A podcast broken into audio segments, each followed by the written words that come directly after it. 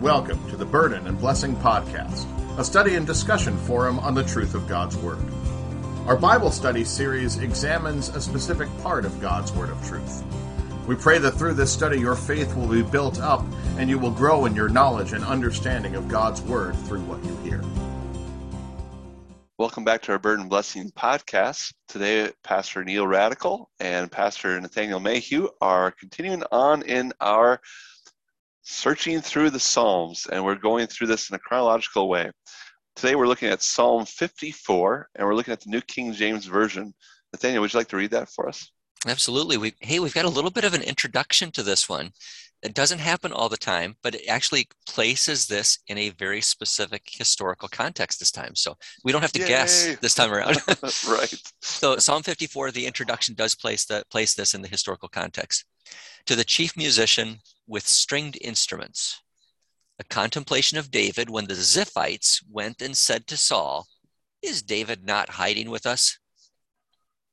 Save me, O God, by your name, and vindicate me by your strength. Hear my prayer, O God. Give ear to the words of my mouth. For strangers have risen up against me, and oppressors have sought after my life. They have not set God before them. Selah. Behold, God is my helper. The Lord is with those who uphold my life. He will repay my enemies for their evil. Cut them off in your truth. I will freely sacrifice to you. I will praise your name, O Lord, for it is good. For he has delivered me out of all trouble, and my eye has seen its desire upon my enemies. There it is. It's nice. It's nice and short too. It is. Makes it a little bit easier to talk about. It does. so you mentioned right away that it has the historical significance and setting for us. Do you want to go into that a little bit? We know that many of these psalms fit so well with First and Second Samuel. So if you're ever thinking of the psalms and you want to do a parallel study with the psalms, First and Second Samuel are good books to read because it really shows the life and times of David. Yeah, absolutely. I mean, so just think about the psalms that we've covered here recently and like you mentioned early on, we're taking these in chronological order, but we're hopping all over the place. We took Psalm 22 last time. If you back up before that, we talked about Psalm 17, Psalm 13, and these are all in about the same time period. In fact, a couple of weeks ago, when we we looked at Psalm 13, we talked about another period about at the same time with the Ziphites and uh, David on the run from Saul. So we've been talking a lot about that period of history. And again, this one places it very specifically in that context. So, very similar in background information. David's on the run, Saul's hunting him down. There's all of these people then that know that Saul is looking for him. And obviously, they want to please the king. That's Saul. They probably trust the king and they probably think that David really is a bad guy because they don't know all the background. And so when they hear about David being in the area, they turn him in, in essence. And that's sort of what happened here. So this one is a kind of an interesting situation because as you look at First Samuel, Saul has been notified by the Ziphites that David is among him, uh, among their, their, their people. So Saul comes down to hunt him down. David knows that he's coming. So he waits and he's kind of spying them out. And when they go to sleep at night, he comes in and he has the opportunity to kill Saul. That would end his problems. And other of his men want to do that, but he doesn't. He says, I can't kill the Lord's anointed. Let the Lord take care of him. Let him die in battle, whatever, but I'm not going to do that. And so then what happens is he takes Saul's spear, he takes his water jug, he leaves the camp, he calls out to the camp and he says, Hey, guess what I've got here? I had the opportunity to kill you, but I didn't. And and that makes an impact on saul. He realized he confesses he said i have sinned. I have done something that i should not have done. And and you can see that in the context of this psalm. Those who are oppressing him those who are turning him to, in, into the government but he's innocent and and saul even admits it. He says i have sinned against the lord. I should not be doing this. So the vindication that david is praying for here in the psalm the lord does bring about for david. Kind of a neat thing. I kind of wonder used in a different time we discussed, especially with Saul here, that word he confesses. So we recently did a study together on Achan and whether that was a confession of a contrite confession or a repentant confession. I think the two are important to distinguish because if we're talking about Saul here, yes, he's confessing that he sinned and made a mistake, but so did Judas, so did Peter, so did Achan. So just exploring for a moment, and it does help us understand David's prayer here, I think, a little bit, is if Saul is contrite, is that just simply, I've been caught? You know, I, I should have been killed by David and I wasn't. That makes me feel bad. You know, my conscience is speaking to me here. Whereas repentance is, I'm going to turn away. I'm not going to pursue David anymore at all. I'm going to forgive him for any wrongs that I think he's done against me. I'm going to ask the Lord for forgiveness. I'm going to trust that the Lord has forgiven me too. That's the repentance. It's not just contrition, it's a sorrow that leads to faith that God has forgiven us and redeemed us. So I think that's a very important point to distinguish here because we do know that Saul continued to hate and want to murder David even after this point. So, any comments on that? I think that is what this psalm is all about. I think you hit the nose on the head. And I think when we think about the historical context, that makes sense. Look at what David says again in this psalm. He first of all he talks about the people who have risen up against him, people who are oppressing him, seeking his life. They have not set God before them. So he's making a claim there that these people aren't making God and his word a priority. But then he he has a a prayer on behalf of those who do support him, who are upholding his life in verse 4. But I think verse 5 is the key. And this gets to the point that you were making. He says, The Lord will repay my enemies for their evil, cut them off in your truth. So you mentioned two words contrition and repentance. When we look at Saul, we don't know the difference between the two because that difference is a matter of the heart, isn't it? Right. And that's something that you and I, we can't look into the heart of somebody else. So the Lord calls us to judge another individual based on their words, not on their heart, because we can't see the heart. But David says, Lord, you can.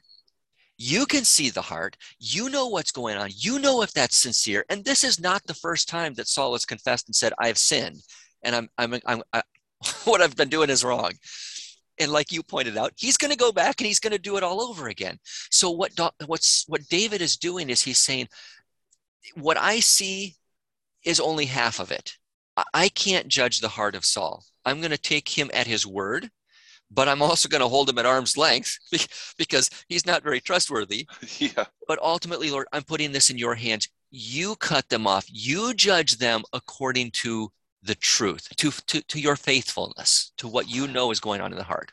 This brings that history back, and that's so important. And if anyone ever questions why history is important, it is that is the person trustworthy based on their history? Doesn't mean that we don't forgive them or love them. But you mentioned it earlier when we were talking about 1 Samuel 23, but you also jumped ahead and we were looking at 1 uh, Samuel 26 a little bit more. There's a great cross that cross reference I think really explains what you just said there so well as far as lord you know my heart you know saul's heart do you want to read that cross reference from 1 samuel 26 verse 24 yeah this is pretty neat because like you said in, in 1 samuel 23 david has the opportunity to kill saul and doesn't and that is repeated again in in 1 samuel 26 and when seems like this seems like the same account possibly but but they're different because there's right. different things that are going on in different different uh, locations same place but two different times separated by a time when da- uh, saul has to leave and then he comes back again.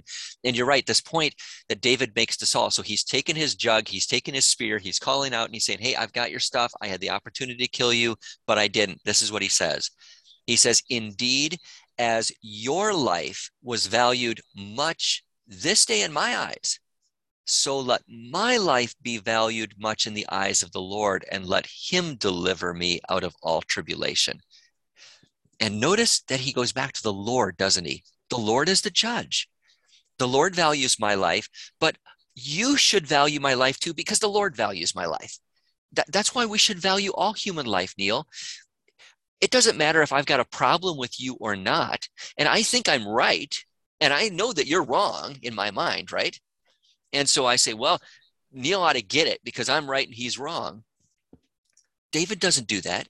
He says, we know what the Lord values. And we're going to let the Lord, He's going to settle that because He knows what's going on on the inside of the person. We only know just a part of it. You could ultimately apply that to any relationship. And you definitely, I like the way you said that because it reminds me of you know, marriage counseling and so forth, because it doesn't really matter.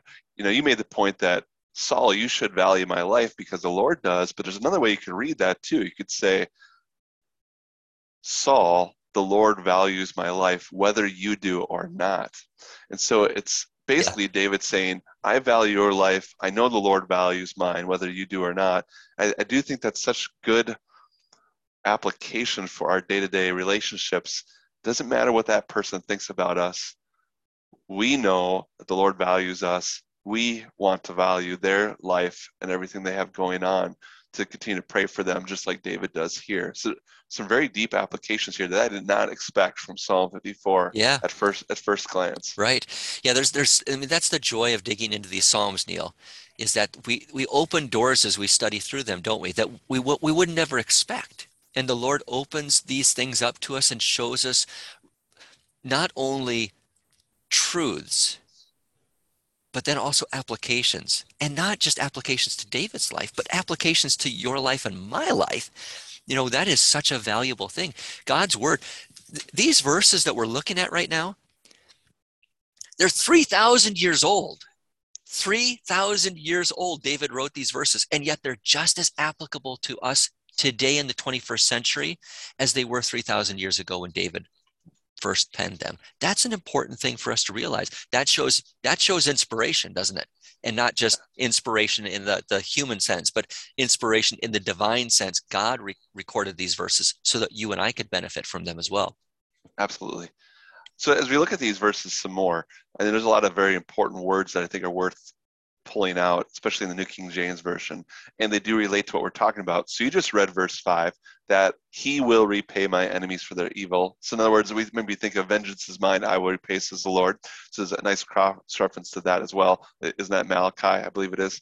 And then you have that cut them off in your truth. So, you mentioned that before, whether it be in this world, and that whole idea of what's right or wrong, or in the sense of uh, what's truthful and what's not as far as reputations and gossip goes. We know Doeg, we talked about him in a previous psalm where he didn't seem to care much about life, obviously, with what Saul had him do.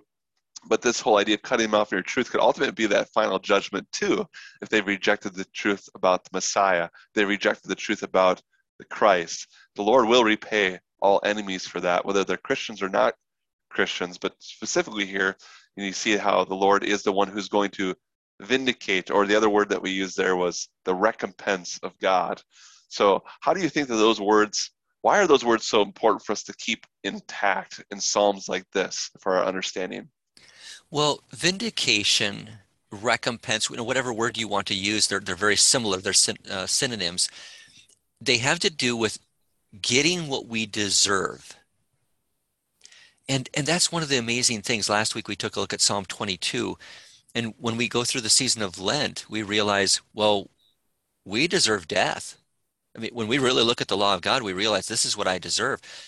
But but we don't not, get not just we death but eternal death. Exactly yeah, yeah. not just physical death you're right eternal death. And and yet during the season of lent we're reminded that because god loved us so much he sent his son to suffer the recompense that we deserved so that we would be set free, that we would have the hope of everlasting life. Sounds like Isaiah. God made him who knew no sin to be sin for us. That Isaiah 53, that we that we'd receive that gift of that salvation in Christ. Yeah. Isaiah 53, you know, points very clearly to the, the cross of Christ. I think the reference you were thinking about is in Second Corinthians 5. God made him who knew no sin to be sin for us, that we might become the righteousness of God oh, in him. Yeah. But I was thinking yeah. of Isaiah 53, the Lord laid on him the iniquity of yeah, Saul. There, yep. Same parallel thoughts there with yep. that vindication recompense there too that you were right. saying. Right. Yeah. And, and I think, you know, when as Paul was writing Second Corinthians, he was probably thinking about Isaiah 53 and, and that verse that you were talking about, because that is where the recompense, the justice of God was served on Jesus at the cross. And so, again, knowing that, knowing that we are unrighteous, and yet we have received the mercy of God in the person of Jesus, that should motivate us, as David did here with Saul, to not show vengeance on other people who have wronged us, but again, put that in the Lord's hands and say, Lord, you have delivered me. You desire the salvation of this other person too. Judge them, but judge them righteously as you have judged me righteously in Christ. I think it's amazing when you keep coming back to that righteousness. And verse 7 is very powerful because it says, For he, the Lord, has delivered me out of all trouble. And my eye has seen its desire upon my enemies. So he's even seen that now. He's seen that you know, he has the Lord has given him power over his enemies, but he's deciding what how he treats them. And ultimately, like you said, Christ really shows us that example he's he's got power over his enemies while he's on the cross, but his desires to pray for them, his desires to and how he treats them in a merciful, God pleasing way. And ultimately, because of what Jesus has done for the cross, we can also say with David, Yes, the Lord has delivered me out of all trouble.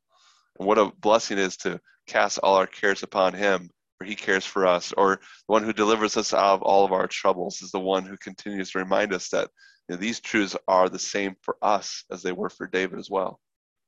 Absolutely, yeah, that's a, a pretty neat thing to see. Again, the benefits for for us, uh, uh, ourselves still today. One final thought before we we leave the psalm. One of the things that we noticed as we were studying the psalm is that there are two distinct parts. So there's a there's a prayer to God. So it starts off verses one through three. David is praying to the Lord. He's pleading his case. But and at first I was thinking that these other parts are David talking to people around him, but I'm wondering if it's almost him talking to himself. So imagine this: you're sitting down and you're praying to the Lord, and as you're praying and you're you're bringing these requests to the Lord, you stop for just a minute and you think about the application. And I, it's, it's almost the way this works in this psalm. Verses one through three, you have the prayer, "Save me, O God, by Your name," and then verse four and the first part of verse five, then David stops and reflects on that prayer, and he says, "God is my helper." The Lord is with those who uphold my life. He will repay my enemies. And then he goes back to the prayer, second half of verse 5 and verse 6 cut them off in your truth. I will freely sacrifice to you. I will praise your name, O Lord. And then he goes back and he reflects on that again. Verse 7, he says, He has delivered me out of all of my trouble. My eye has seen its desire upon my enemies. Just what a beautiful thought in the way that David not only prays the prayer, but then shows it's fulfilled what I have asked of the Lord, the Lord will do. A pretty neat thing. I think it's really neat too because it really teaches us what prayer life can look like.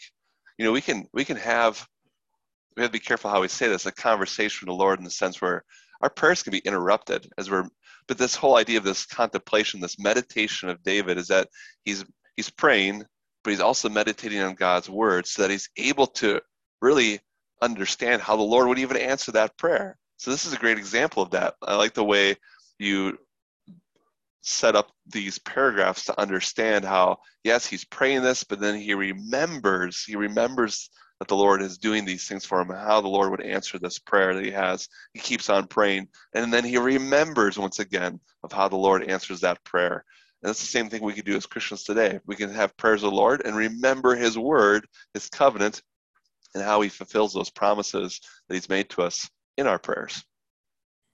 Yeah, another beautiful psalm. It is wonderful.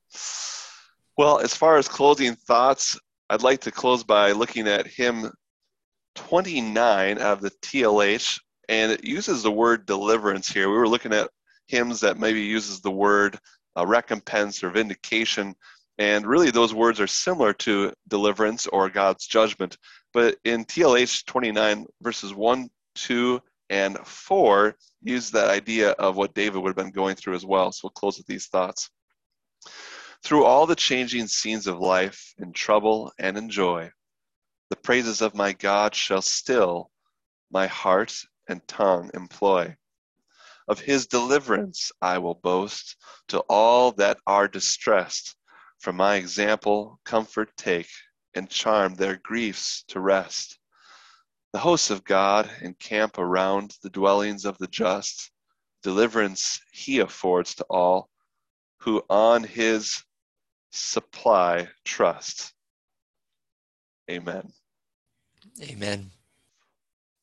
Thank you once again for joining us on this Burden Blessing podcast. Until next time, as we continue in our chronological Psalms, the Lord bless you with his comfort and with his strength as he continues to answer your prayers according to his good and gracious will.